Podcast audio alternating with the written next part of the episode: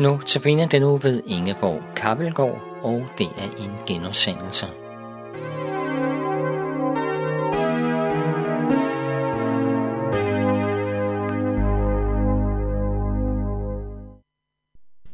Jeg læser teksten fra Lukas 10, 38-42. Mens de var på vandring, kom Jesus en gang ind i en landsby, og en kvinde ved navn Martha tog imod ham. Hun havde en søster, som hed Maria. Hun satte sig ved Herrens fødder og lyttede til hans ord. Men Martha var travlt optaget af at sørge for ham. Hun kom hen og sagde, Herre, er du ligeglad med, at min søster lader mig være alene om at sørge for dig? Sig dog til hende, at hun skal hjælpe mig. Men Herren svarede, Martha, Martha, du gør dig bekymringer og er urolig for mange ting. Men et er fornødent. Maria har valgt den gode del, og den skal ikke tages fra hende. Ja, i dag skal vi høre om Maria og hendes forhold til Jesus. Maria er lillesøsteren, stilfærdig, lyttende. Hun åbner sig for Jesus og modtager hans fred. I Filipper 4, 4-6 står der, Glæd jer altid i Herren. Jeg siger af dig, glæd jer. Lad jeres mildhed blive kendt af alle mennesker. Herren er nær. Vær ikke bekymrede for noget, men bring i alle forhold jeres ønsker frem for Gud i bøn og påkaldelse med tak. Og Guds fred, som overgår al forstand, vil bevare jeres hjerter og tanker i Kristus Jesus. Det passer godt på Maria. For Maria havde ganske givet sit at slås med. Men hun oplevede, at bekymringerne ikke fik magten i hendes liv, når hun sad og lyttede til Jesus og lod hans ord slå rod i hende. Hun sugede til sig og glemte tid og sted. Bekymringer kan enten lamme os eller tvinge os ind til Jesus, så vi fortæller ham, hvordan vi har det. Vort problem løses måske ikke lige på stedet, men den tunge byrde overlades til ham. Hvis du fodrer din frygt, vil din tro sulte. Hvis du fodrer din tro, vil frygten sulte. Hvis du fodrer din frygt, vil din tro sulte. Hvis du fodrer din tro, vil frygten sulte. Mod er frygt, der har bedt sine bønder.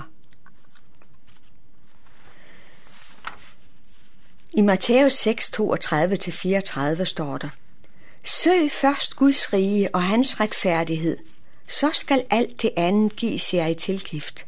Så vær der ikke bekymret for dagen i morgen. Dagen i morgen skal bekymre sig for det, der hører den til. Hver dag har nok i sin plage. Hvis du søger rigdom, så vil du bekymre dig om hver krone, du giver ud. Hvis du søger sundhed, vil du bekymre dig om hver eneste plet på din hud.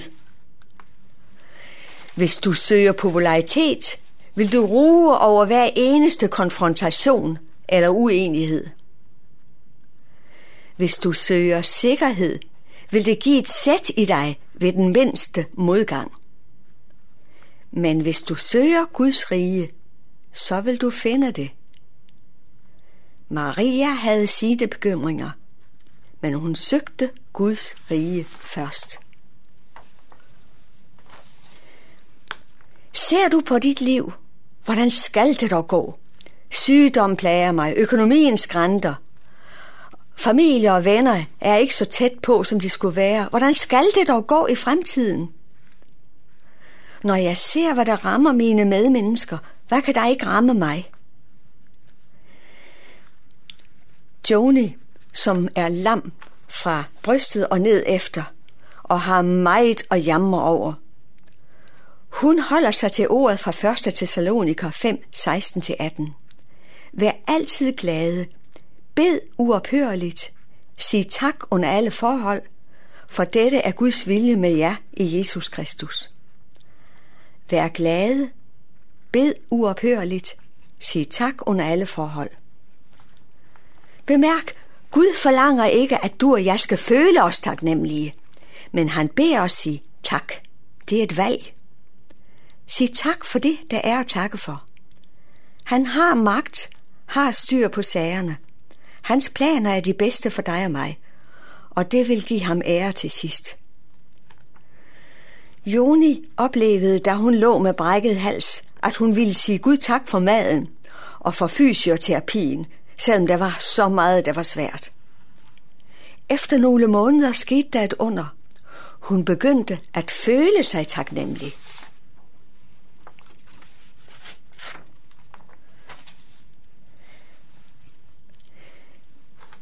Der er mange ufrugtbare bekymringer.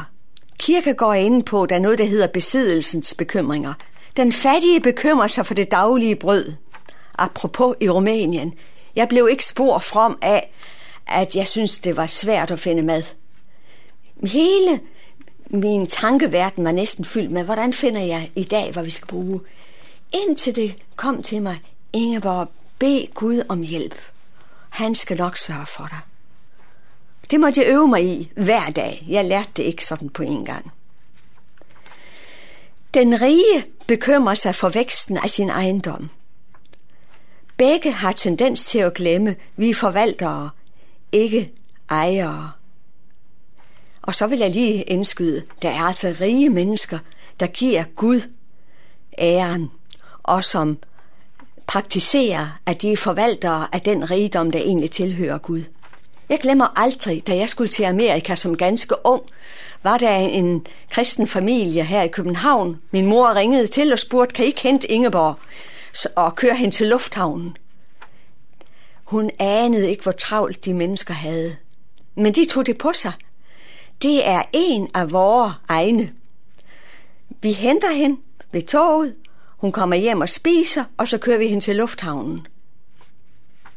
Jeg tror, Gud velsignede dem. Deres rigdom blev brugt til at gøre andre mennesker glade. Den næste bekymring kan være sammenligningens bekymring.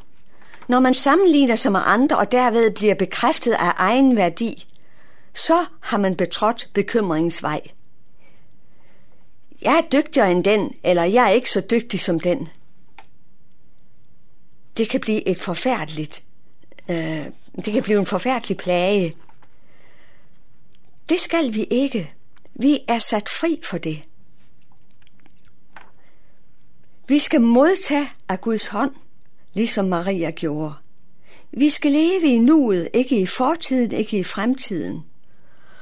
Og så må vi stole på, at Gud giver os, hvad vi har brug for i dag. Og læse bekymringerne på, over på ham, om det så skal være flere gange i dag, det der går mig på. Han har lovet, han hører min bøn.